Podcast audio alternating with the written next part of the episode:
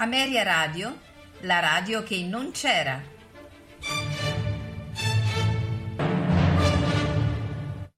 Quando ero paggio del duca di Norfolk, ero sottile, sottile, sottile, ero un miraggio vago, leggero, gentile, gentile, gentile. Quella... Ameria Radio presenta Tutto nel mondo è burla, stasera all'opera con Massimiliano Samsa, Valerio Lopane e Paolo Pellegrini.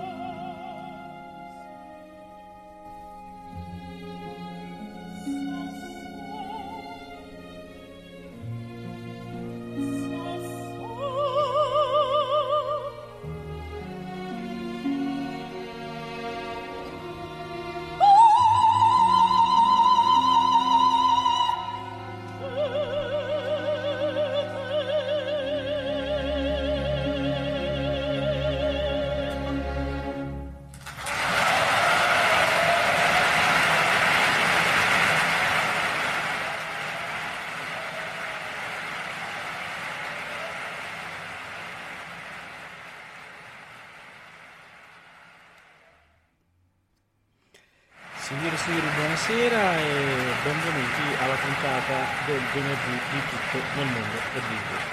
Purtroppo eh, sono due settimane che siamo a salutare eh, dei grandi della lirica che ci hanno lasciato. La settimana scorsa abbiamo salutato Lorenzo Saccomani, di cui domenica noi manderemo eh, l'Attila e, e, e, poi ci siamo ripromessi insieme ai miei compagni di Ventura di, ovviamente di fare una trasmissione che lo ricorderà, adesso lo stiamo, stiamo lavorando anche su questo e purtroppo eh, qualche giorno fa è venuta a mancare Grace Bambri di cui abbiamo sentito suo, l'aria dal Sansone e Dalila. Eh, anche per Grace Bambri, Ameria Radio mh, mm, eh, manderà venerdì prossimo un recital e domenica manderemo la sua Carmen.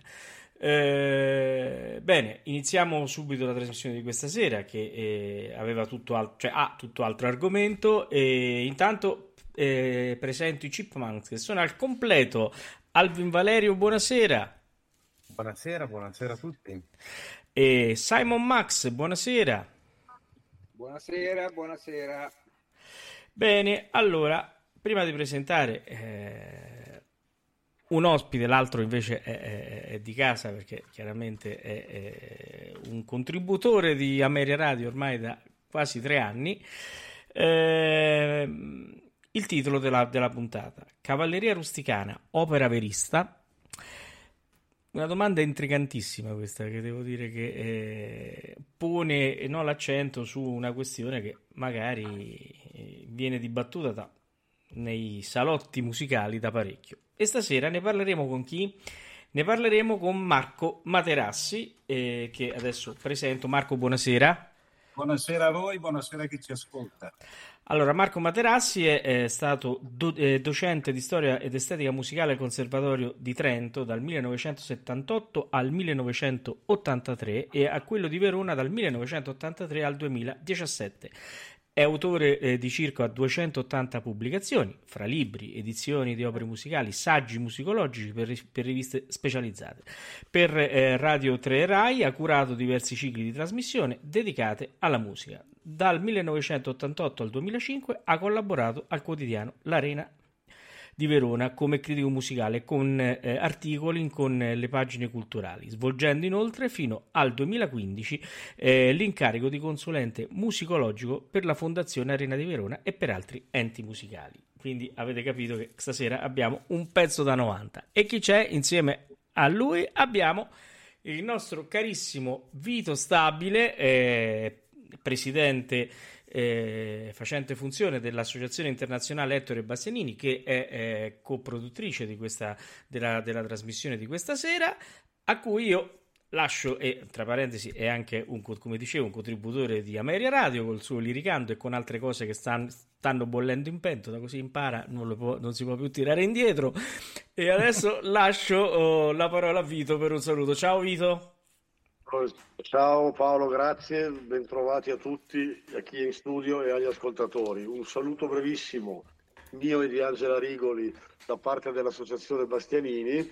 E un grazie a te per aver accettato questa trasmissione che amplia un po' lo spettro e il campo di interesse dell'associazione che sta un po' diciamo non cambiando pelle ma offrendo delle cose diverse eh, se sei d'accordo Paolo io passerei subito all'argomento. Assolutamente. Allora, quando con Marco Materassi abbiamo parlato tempo fa, ma organizziamo qualcosa, facciamo una bella trasmissione, Marco, non si può dirlo, è un provocatore, con me ha trovato terreno aperto e ci siamo inventati il titolo Cavalleria rusticana, opera verista. Allora Marco, cominciamo a analizzare questa provocazione la cavalleria rusticana è considerata il prototipo dell'opera verista. Ma cosa è e quando si può dire verista per un'opera? Ecco, questa è la domanda delle domande, perché se ne parla e si dibatte intorno a questo argomento da quando il termine è comparso per la prima volta ed è il 1884 sulla rivista Teatro Illustrato. In un articolo a firma di Aminto Regalli, del quale poi magari riparliamo un attimo, e parla di Carmen di Bizet, che era stata data nel 1875 in prima esecuzione e la presenta come una nuova manifestazione estetica in campo melodrammatico. E conia questo termine opera verista riferendolo a Carmen. Poi naturalmente dopo il trionfale debutto di Cavalleria Rusticana 1890 eh, Galli proclama che l'opera verista inizia così il suo regno in Italia. Su questo concetto da subito si scatena la bagarre il mondo musicale italiano si divide da subito, appunto, in sostenitori e detrattori dell'opera verista. Come dire, la solita vecchia storia di conservatori e progressisti. Eh, ved- vediamo queste posizioni riassumendole in due passi di articoli usciti sulla Gazzetta Musicale di Milano proprio in quel periodo 1893.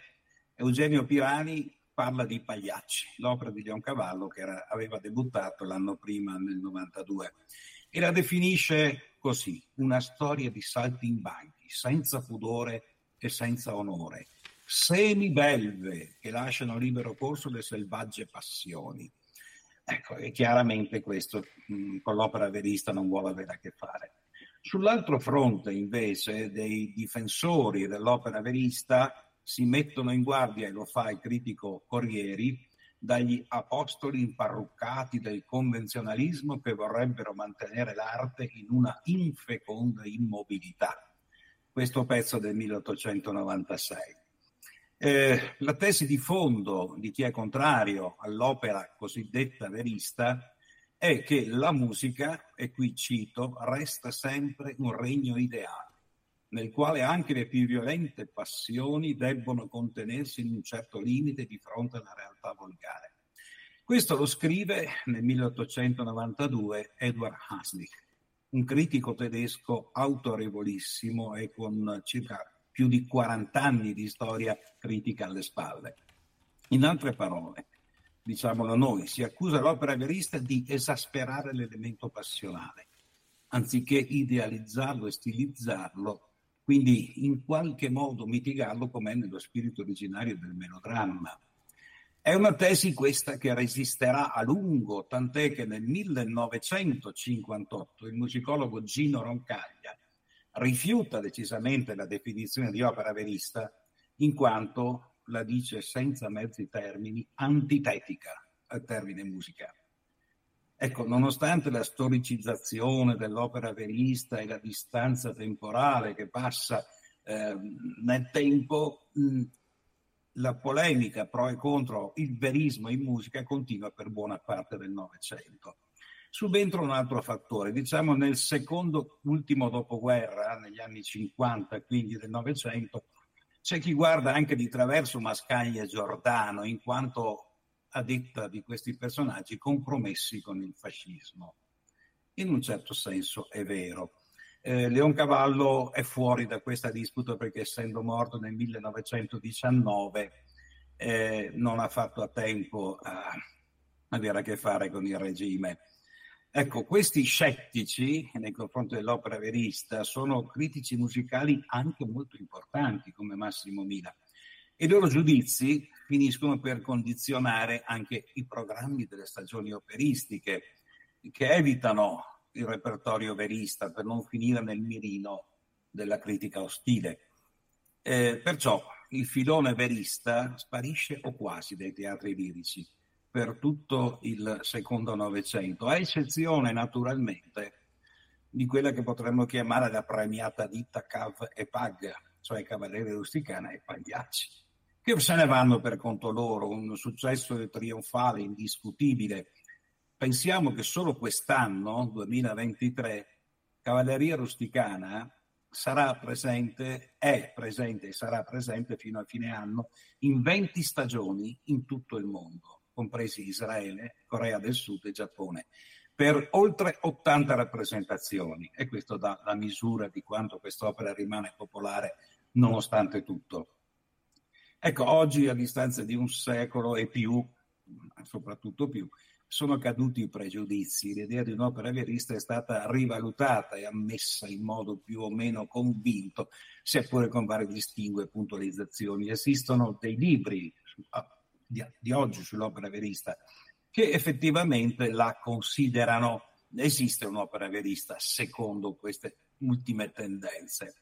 Ecco, addirittura è stato definito un canone dell'opera verista, che anzitutto ovviamente è letterario i personaggi devono essere di estrazione sociale e popolare, l'opera deve avere un alto tasso di passionalità, i finali sono violenti, difatti qualcuno parla di opere da coltello in generale. Vi sono espressioni linguistiche di gergo piuttosto forti, in Pagliacci troviamo meretrice abietta, o in Zazà di Leoncavallo addirittura in quell'immondo amplesso della tua carne impura. Ecco, laddove nel melodramma classico, diciamo precedente, il massimo dell'invettiva potrebbe essere Cortigiani, Vigliarazza, Dannate di Rigoletto, insomma, ecco, niente a che fare con quello che si sentirà poi. Poi, altro aspetto di questo canone verista a livello librettistico è la contemporaneità del soggetto, cioè opere ambientate all'epoca in cui vengono scritte, non nelle solite epoche remote della tradizione ottocentesca, medioevo, 5, 6, 700 massimo. Ecco, e poi l'azione è collocata in ambienti che sanno di esotismo, sia pure un esotismo tutto nostrano, legato principalmente al sud Italia. Cavalleria, sappiamo, è ambientata in Sicilia, Pagliacci in Calabria e Malavita di Umberto Giordano, una di quelle dimenticate, a Napoli. Però ovviamente non basta il libretto a rendere ipso facto verista un'opera, c'è anche la musica. La musica che di per sé non può avere aggettivi. Se noi diciamo ad esempio musica sacra, musica da ballo, musica lirica, ci riferiamo a una funzione che la musica si trova ad assumere. Allo stesso modo non c'è una musica che sia di per sé verista quanto alla costruzione dei suoni, intendo, ma può esserci un contesto verista al quale la musica aderisce. Ecco, la musica diventa aderente al contesto verista, per esempio, quando fa largo uso del colore locale, cioè caratterizza in termini sonori l'ambiente nel quale si svolge la vicenda. Pensiamo naturalmente ancora una volta a Carmen di Bizet, alla Spagna, evocata ripetutamente in Carmen. In Cavalleria Rusticana c'è ad esempio l'ampia pagina corale dell'inizio, che connota la cornice dell'opera in senso agreste, ma non tipicamente siciliano, però è un agreste generico.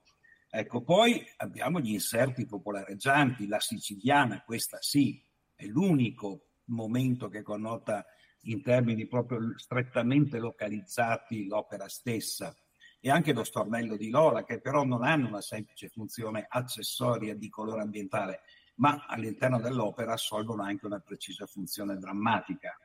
Turiddu, per esempio, cantando il suo fatale amore per la donna proibita, ecco che mette già in campo nella siciliana l'argomento principale dell'opera. E a questo punto possiamo anche ascoltarla. Se sì. ho ancora un minuto, Vito, eh, vorrei dire una piccola cosa riguardo appunto questa siciliana senza preludio, è una cosa simpatica. Immaginatevi Mascagni, giovane esordiente in campo operistico, davanti alla commissione giudicatrice del corso Sonzogno, gli ha presentato l'opera.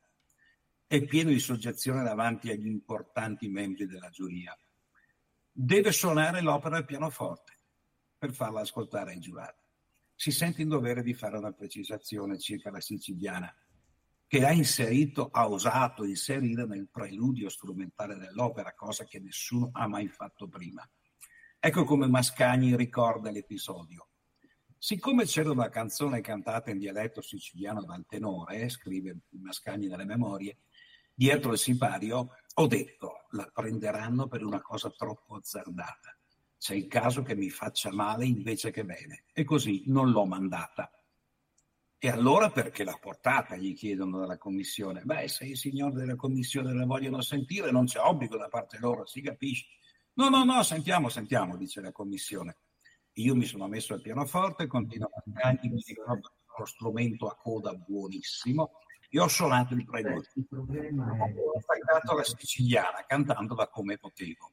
Alla fine la commissione è entusiasta, io sono tutto rosso dall'emozione. Ma è, questa è una cosa bella, dicono. Ma perché non l'ha mandata? E Mascagni, ripeto, mi pareva che fosse una cosa pericolosa. Sa, io ho piedi di piombo, dice la bravo livornese. Ecco, questo è l'episodio. Se vogliamo, adesso possiamo ascoltare. Assolutamente sì, la siciliana cantata da Giuseppe Di Stefano.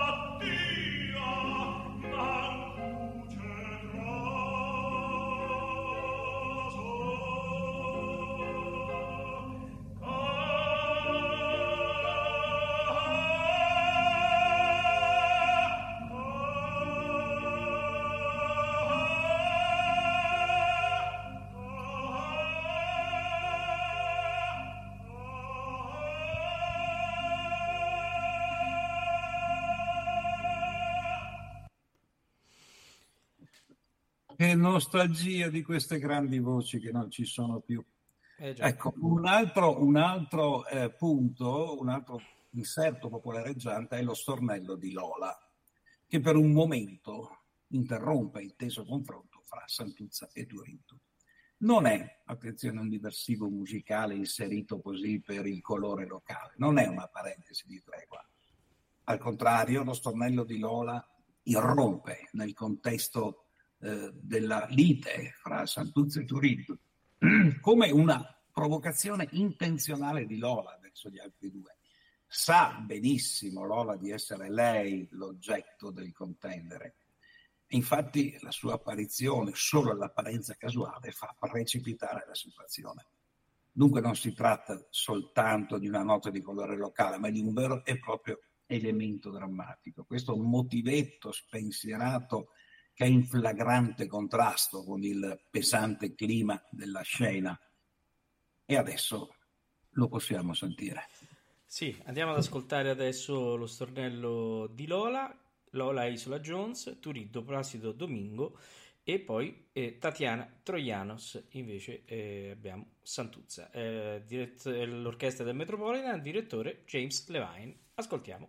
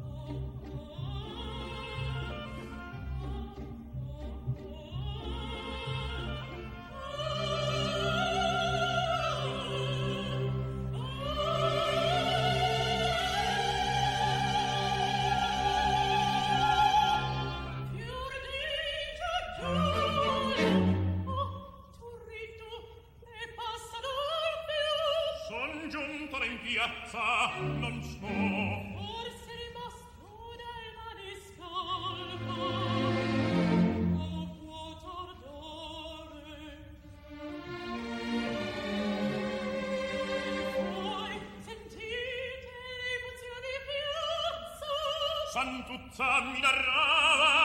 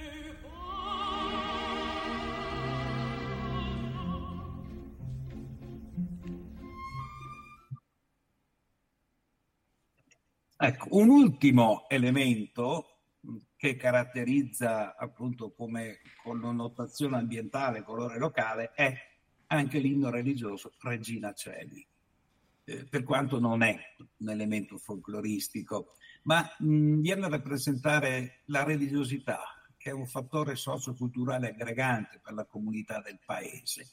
E dunque rappresenta lo spirito del popolo, che è cornice e testimone dei fatti come in ogni tragedia, fin dalle sue origini classiche.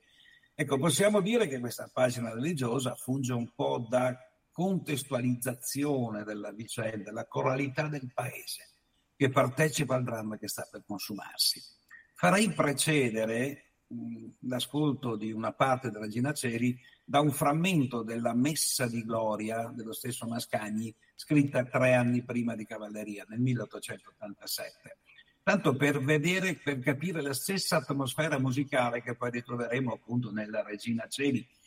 E attenzione perché dentro questo frammento della Messa di Gloria c'è un inciso melodico, lo riconosceremo assolutamente, che poi trova posto anche nell'intermezzo della stessa cavalleria. Allora, nell'ordine, la Messa di Gloria e poi Regina Celi. Ascoltiamo.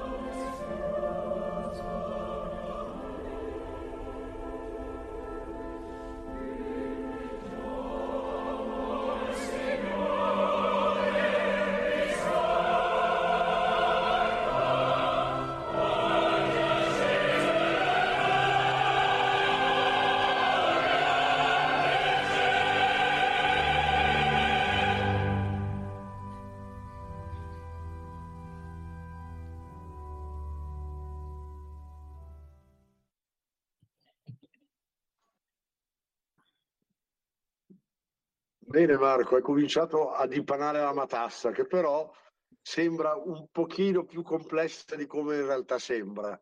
Forse hai fornito alcune date, alcuni giudizi, alcuni pregiudizi. Allora diciamo che questo qui andrebbe inquadrato però in un contesto culturale e musicale in cui la cavalleria russicana si colloca. Certo, diciamo che eh, 1890, l'anno di cavalleria, siamo in, nel pieno dell'età umbertina, cioè sotto il regno di Umberto I sul trono dal 1878 al 1900. Sappiamo che il suo regno finirà con l'assassinio di Monza da parte con Bresci. Ecco, l'Italia al tempo di cavalleria è finalmente una nazione, non molto tempo, ma lo è. Però la sua identità di popolo è ancora tutta da costruire. In questa prospettiva diciamo che entra anche la ricerca di un nuovo campione del melodramma, l'erede di Verdi, che era stato il campione dell'Italia risorgimentale. Dopo Aida, 1871, Verdi incomincia a manifestare propositi di ritiro dice di sentirsi, lo scrive, imprigionato continuamente a scribacchiare note. Quindi pensa di smettere, però noi sappiamo che avrà ancora nella penna altri due capolavori che sorprenderanno tutto con la loro modernità. Otello del 1887, Verdi ha 74 anni, e Falstaff 1893, 80 anni, lo stesso anno di Manolesco di Puccini il quale farà fuoco e fiamme per dare la sua opera per prima. Dice perché se la faccio dopo che Verdi ha fatto Falstaff, la mia opera non se la affida a nessuno. Comunque, torniamo. La battaglia per successione al trono della lirica è comunque aperta, ma le operazioni non le dirigono musicisti, le dirigono gli editori di musica, naturalmente. Anzitutto il plenipotenziario Ricordi, che ha tutti i diritti dei quattro grandi, Rossini, Bellini, Donizetti, Verdi, e si accaparerà poi anche quelli di Puccini. Quindi fa un po' il bello e il cattivo tempo nel mondo della lirica. Decide lui chi farà strada e chi non la farà. A contrastare l'egemonia di Casa Ricordi ci prova Edoardo Sonzogno, titolare della casa concorrente eh, fondata nel 1874. Sonzogno pubblica per eh, farsi conoscere le versioni italiane delle opere di Georges Bizet e di Jules Massenet. Poi nel 1883 bandisce il primo di quattro concorsi, l'ultimo sarà nel 1906, concorsi per atti unici di autori esordienti. Alla prima edizione partecipa anche Puccini con Le Villi. Non vince niente, ma ricordi che la vede molto lunga, se lo accaparra subito e la storia dirà che ha avuto ragione. Ecco, nel 1890, seconda edizione del concorso, vince a mani basse Pietro Mascagni con Cavaliere Rusticana, appunto su soggetto tratto da Verga. Ecco, a questo proposito, credo sia opportuno fare una precisazione. Sempre si dice e si legge che Cavalleria rusticana, il libretto, è tratto dalla novella di Giovanni Verga, 1880. Non è esattamente così, perché il vero testo di riferimento per i librettisti, che sono Giovanni Targioni Tozzetti e Guido Menasci, non è la novella, tre paginette di roba, ma il dramma teatrale che Verga trae dalla sua novella quattro anni dopo, nel 1884 e le differenze sono sostanziali. Per esempio, nella versione teatrale ha molto più spazio il personaggio di Santuzza che nella novella invece è piuttosto defilato. Poi, com'è naturale, essendo un testo concepito per il teatro, la componente drammatica prevale nettamente su quella narrativa. E quanto sia vero che il libretto di Cavaliere Rusticana viene dal testo teatrale, e non dalla novella, lo vediamo da alcune, alcuni passi del testo di Verga che finiscono quasi pari pari nel libretto di Cavalleria di Mascagni. Ad esempio, dialogo fra Santuzza e mamma Lucia che nel dramma di Verga diventa Gna Nunzia. Quel Gna è uno spagnolismo, sta per duegna, significa signora. Ecco, eh, comunque per noi è Mamma Lucia. E dice, fate come Gesù Cristo a Maddalena, ditevi dov'è vostro figlio Turiddu per carità, che diventa, fate come il Signore a Maddalena, ditemi per pietà dov'è Turiddu. Ecco, comunque è quasi alla lettera. Poi, abbiamo anche sentito prima, arriva Lola mentre Turiddu e Santuzza si confrontano. Turiddu dice, comare santa qui stava dicendomi, e Santuzza gli dicevo che oggi è giornata grande e il Signore di lassù vede ogni cosa. Nel libretto diventa Santuzza mi narrava, gli dicevo che è Pasqua e il Signore vede ogni cosa. Potremmo andare avanti, ma non voglio perdere troppo tempo. Ah, rimane conservato l'urlo finale. Hanno ammazzato compare Turito. Questo c'è nel dramma di Verga, questo c'è ovviamente, come sappiamo, anche nel libretto di cavalleria. Ecco, nella genesi di quest'opera ha anche una sua parte quella Minto Regalli che abbiamo citato all'inizio. Aminto Regalli è un musicologo, è insegnante di estetica, un collega mio sostanzialmente, al Conservatorio di Milano ed è maestro di Mascagni, tra l'altro. È anche il direttore della rivista di Casa Sonzogno il Teatro Illustrato e anche della casa editrice direttore artistico. Quindi Mascagni, quando sceglie il soggetto da Verga, lo fa sicuramente anche per compiacere e per attirare l'attenzione di Aminto Regalli. Ecco, ovviamente sapendo quanta, quanto interesse aveva per questa opera verista, di cui aveva già cominciato a parlare sei anni prima, dice accontentiamolo, facciamo un'opera verista e di fatti vince il concorso. Certo non per questo, ma perché l'opera è davvero bellissima. Ecco, tra l'altro su questo stesso argomento abbiamo almeno altre tre opere. Una Mala Pasqua di Stanislao Gastaldon, 1890, viene dato un po' prima di Cavalleria e ovviamente poi sarà totalmente cancellata da quella di Mascagni. Poi abbiamo nel 1895 una Santuzza di Oreste Bimboni e nel 1907 un'altra cavalleria rusticana di Domenico Monleone. Ovviamente tutte queste opere sono scomparse subito senza lasciare traccia e ovviamente non piangeremo per questo, si capisce. Sia Verga che Mascagni, comunque, ciascuno per quanto di loro competenza, contribuiscono con la loro cavalleria rusticana, teatro, novella e opera alla scoperta di una parte d'Italia che era pressoché sconosciuta ai più e a diffondere un ritratto della Sicilia, ma anche crudo se vogliamo, ma del tutto realistico, senza reticenze o idealizzazioni letterarie. In Italia all'epoca più di tre cittadini su quattro sono analfabeti. L'alfabetismo raggiunge il 75% della popolazione, con una punta massima del 90% in Calabria, Sicilia e Sardegna e il 55% in Piemonte. Pensate che nello stesso periodo, 1860-1880, in Svezia gli analfabeti sono il 10% della popolazione. Vabbè.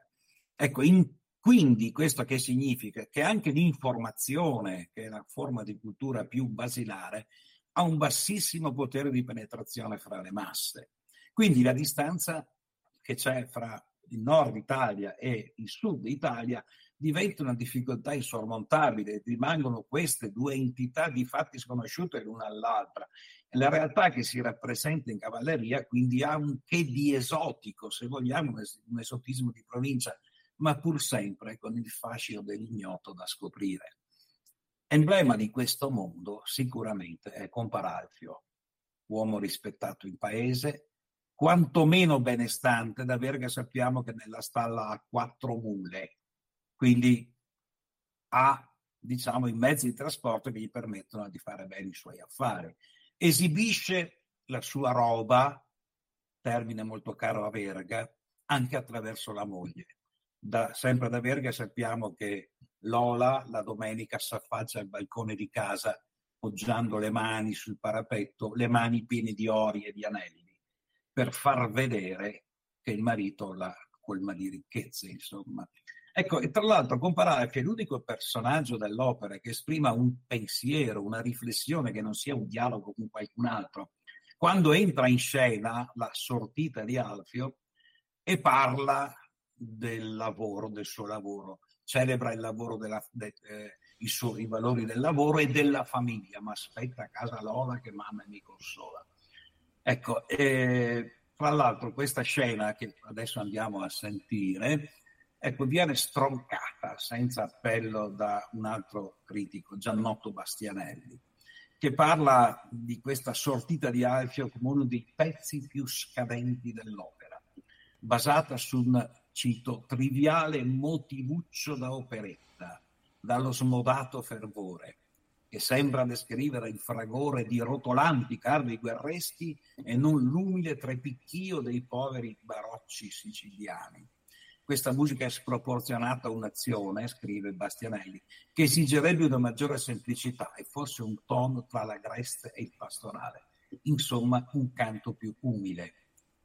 Inutile dire che sono assolutamente non d'accordo con questa. È uno dei pezzi più belli dell'opera, anche perché il linguaggio armonico è molto avanzato in questa scena. Cioè Marcagni qui osa dal punto di vista della sintassi musicale Ecco, e sicuramente Gianotto Bastianelli non ha capito questo.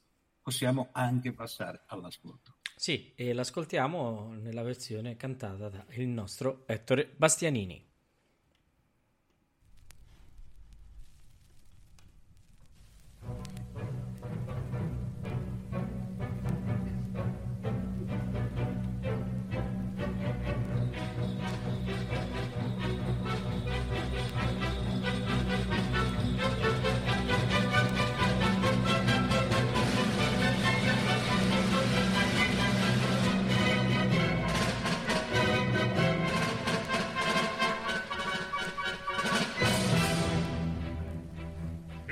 Cavallo scalpita, i sonagli squillano, schiocchi la frusterà. Soffi il vento gelido, cado l'acqua nevichi, dammi che cosa fa. Il cavallo scalpita, i sonagli squillano, schiocchi la frusta, schiocchi la frusta. Schiocchi la frusta, schiocchi la frusta. E là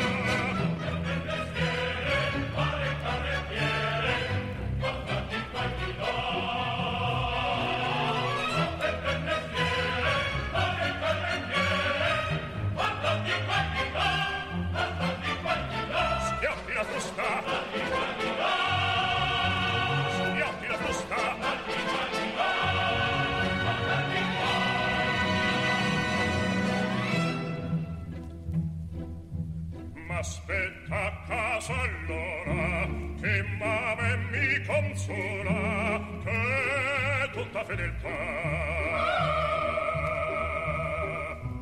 Ma aspetta a casa allora che mame mi consola che tutta fedeltà. Il cavallo salviti i sonagli squillino e Pasqua io son qua e Pasqua io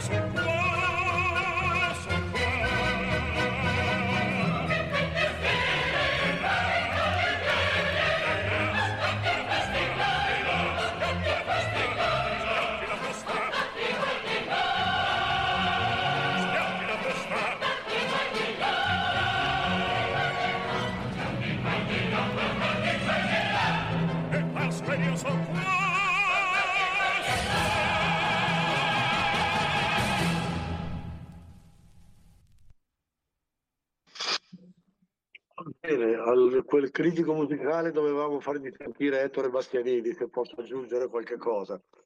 Uh, Marco, hai parlato mm, nell'intervento precedente di novità di linguaggio, hai detto anche che mascagnosa, specialmente nel brano che abbiamo sentito.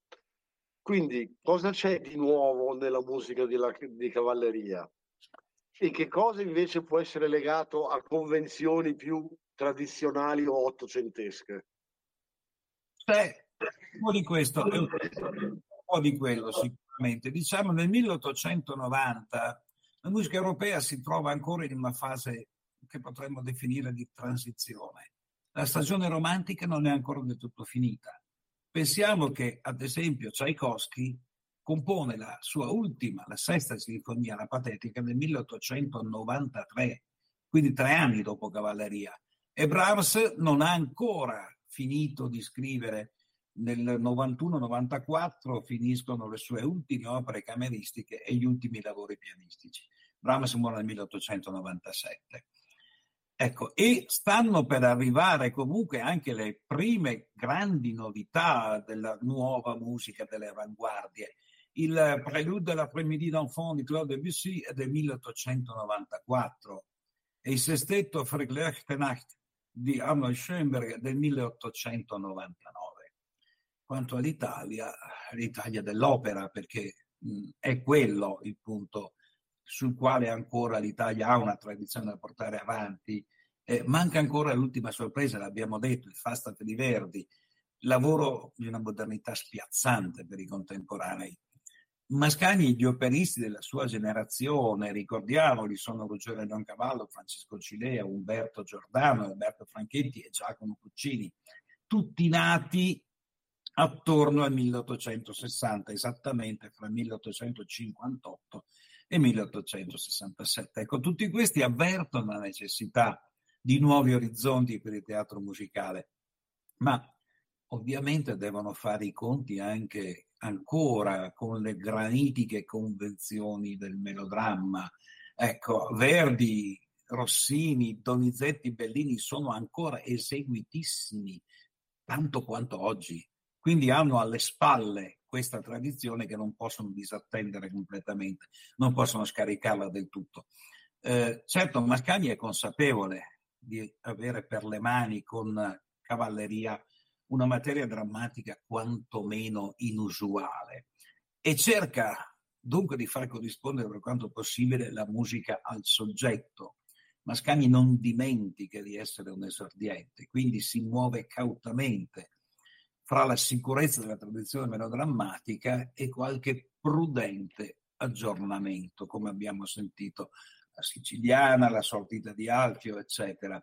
Ecco, non possiamo parlare certo di azzardi linguistici.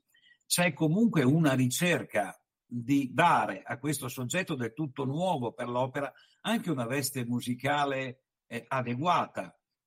Mascagni capisce che quella di cavalleria è una umanità diversa da quella degli eroi risorgimentali, delle, dell'epopea risorgimentale dell'opera.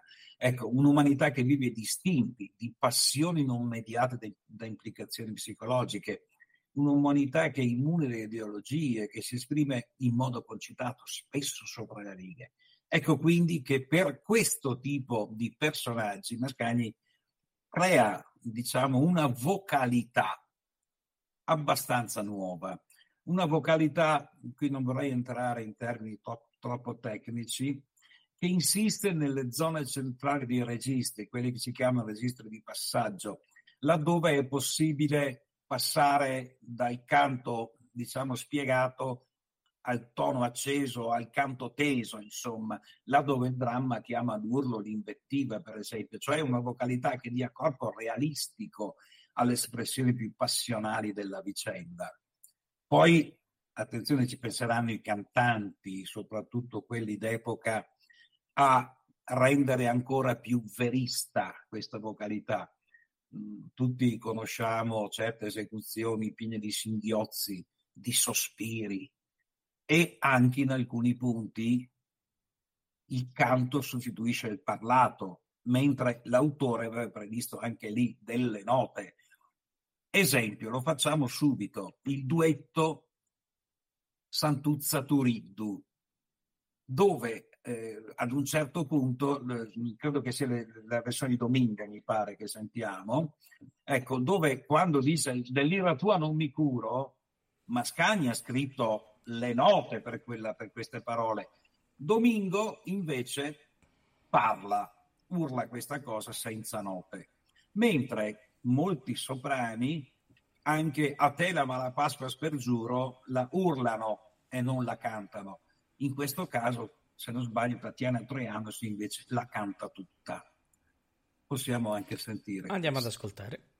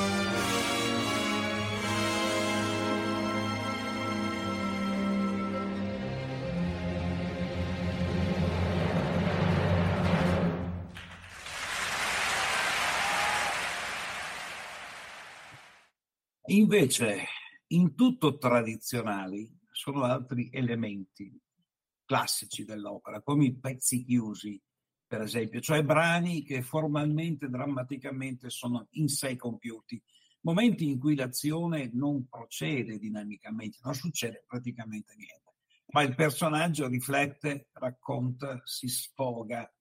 Ecco, in cavalleria abbiamo l'accostamento ad un assunto verista che è quello della vicenda della sua matrice letteraria, ma sostanzialmente il regime musicale rimane quello della drammaturgia convenzionale del melodramma. Ecco, un esempio, voi lo sapete o mamma, quando Santuzza racconta tutta la vicenda di cui è protagonista a mamma Lucia. Ecco, questo è il classico pezzo chiuso. Poi c'è anche l'ultimo, la romanza di Turiddu, che è l'addio alla mamma, sostanzialmente. Anche quello è un pezzo chiuso della più tradizionale fattura, diciamo. Ecco, è importante come elemento di contrasto, però, perché è questo momento di abbandono lirico, questo momento ad alta tensione patetica, dopo il quale arriva la botta finale dell'assassinio di Turiddu. Ecco, qui è dove la musica da sempre riesce benissimo a creare delle collisioni, ai contrasti fra due momenti eh, di diversissimo segno espressivo. Ecco, in questo la musica è inarrivabile come capacità di rappresentare questa frattura. Mm, ed è questa una, un espediente che è stato adottato, pensate un po', fin dall'Orfeo di Claudio Monteverdi, la seconda opera della storia, 1607, il primo capolavoro assoluto del genere. La morte di Euridice, mossa da un serpente, viene annunciata nel mezzo di una festa, che è per le nozze di Euridice con Orfeo. In quel momento si sente tutta la potenza che ha la musica nel cambiare da un momento all'altro completamente tutta la scena espressiva. E anche se vogliamo venire a opere più recenti, la scena della pazzia di Lucia di Lammermoor, collocata nel pieno di una festa, oppure l'assassinio di Riccardo in baldo in maschera, pugnalato per vendetta da Renato, anche quello nel pieno di una festa. Ecco, e in cavalleria c'è questo patetico addio alla madre che precede l'urlo fatidico che annuncia la morte di Turiddu. E questo è il momento più verista dell'opera, perché di solito le morti liriche non sono mai vere fino in fondo. Abbiamo personaggi pugnalati che cantano per altri 4-5 minuti. Eh, questo mm, è Riccardo in Lucia, per esempio, anche lo stesso Riccardo in Baldo in Maschera. Una pugnalata nel torace, comunque continuano a cantare. Così come mm, chi sta morendo di tisi, consunto dalla, dalla tubercolosi, Violetta, Mimì, continuano a cantare imperterriti. È un po' un modo per esorcizzare la morte, per eh, rappresentarla in modo diciamo più attenuato come, come si voleva fosse nell'opera, insomma. In cavalleria no.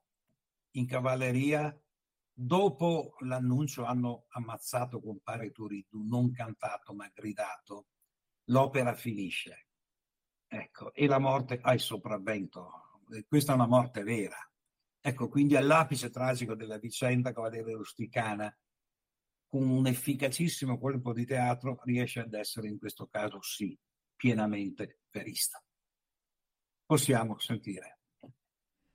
Allora, ascoltiamo Voi lo sapete mamma, cantato da Renata Tebaldi.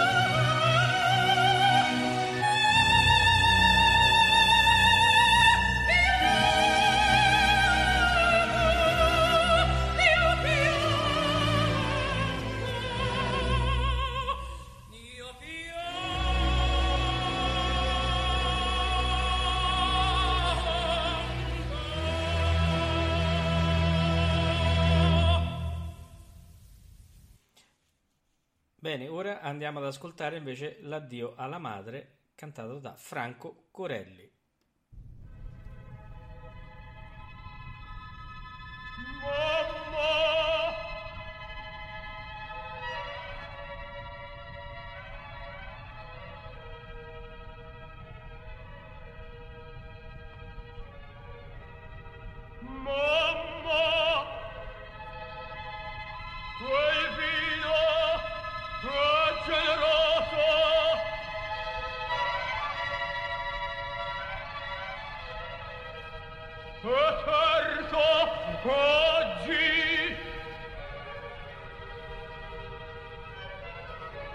Troppi bicchieri ne ho trafannati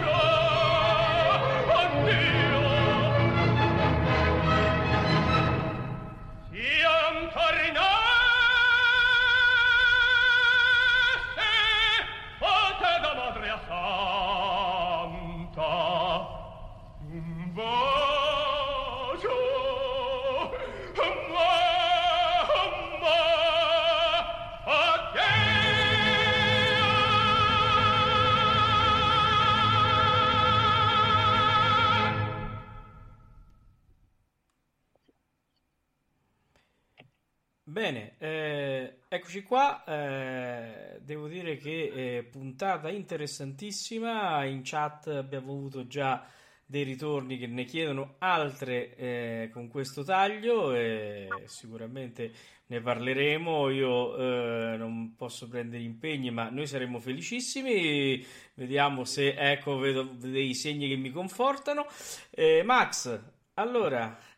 Eh, Beh, dico, questa sera abbiamo, no, affrontato, abbiamo ascoltato veramente eh, una, diciamo, un racconto su, su Cavalleria Rusticana che eh, non sempre noi melomani ascoltiamo, no? Noi ci soffermiamo magari sulla bella nota, sull'allestimento, invece oggi abbiamo affrontato Cavalleria da vari aspetti, no Max, che dici?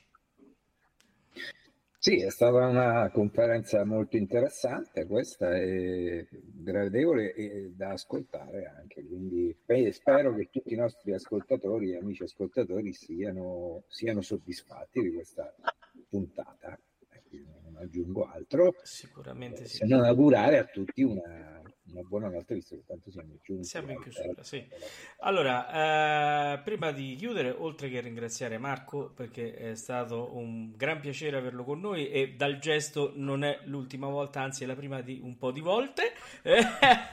Marco, mi, mi permetto di, di, di, prendere via così eh, perché veramente è stata una puntata di un, di un, di un interesse assoluto. Eh, ringraziamo anche Vito a cui adesso eh, farò qualche domandina rapida perché eh, qui non ci scordiamo che c'è l'associazione da portare avanti, presidente facente funzioni. Eh?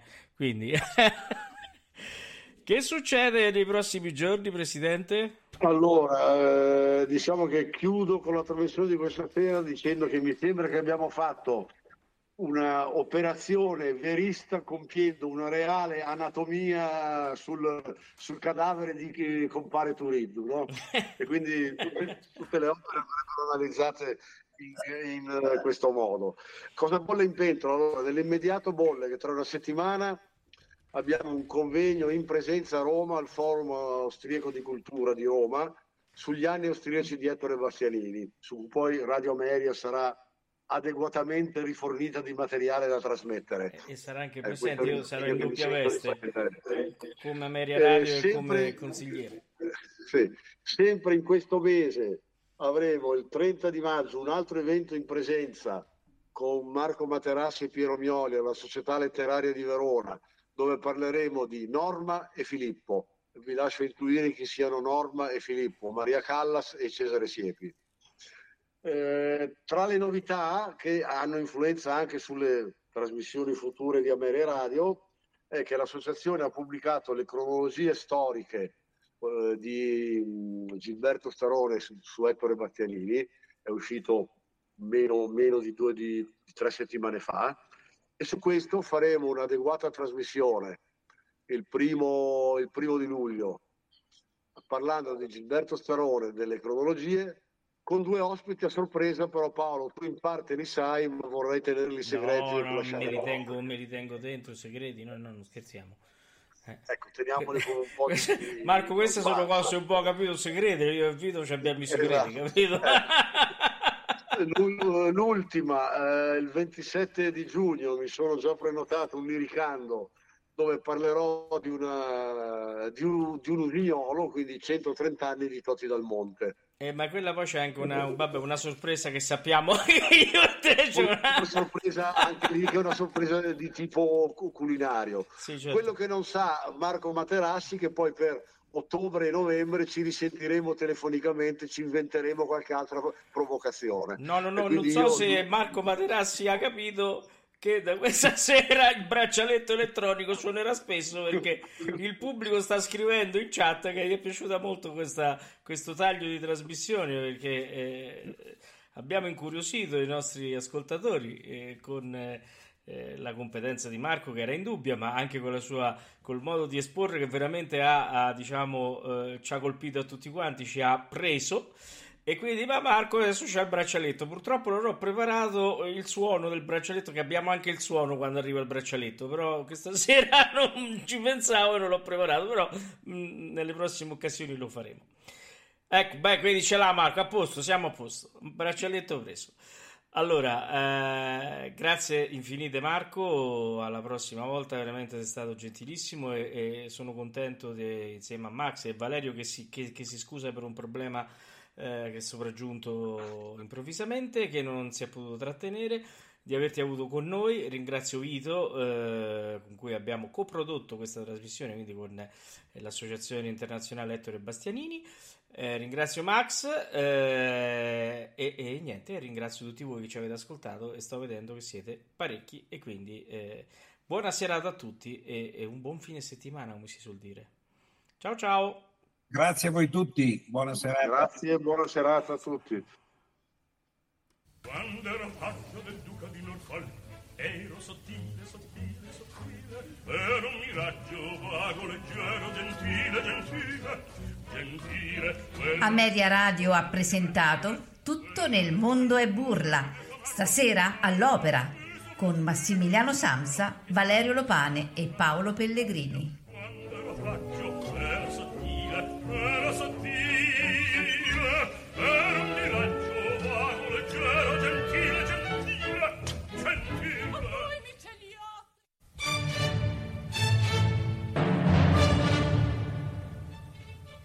Ameria Radio, la radio che non c'era.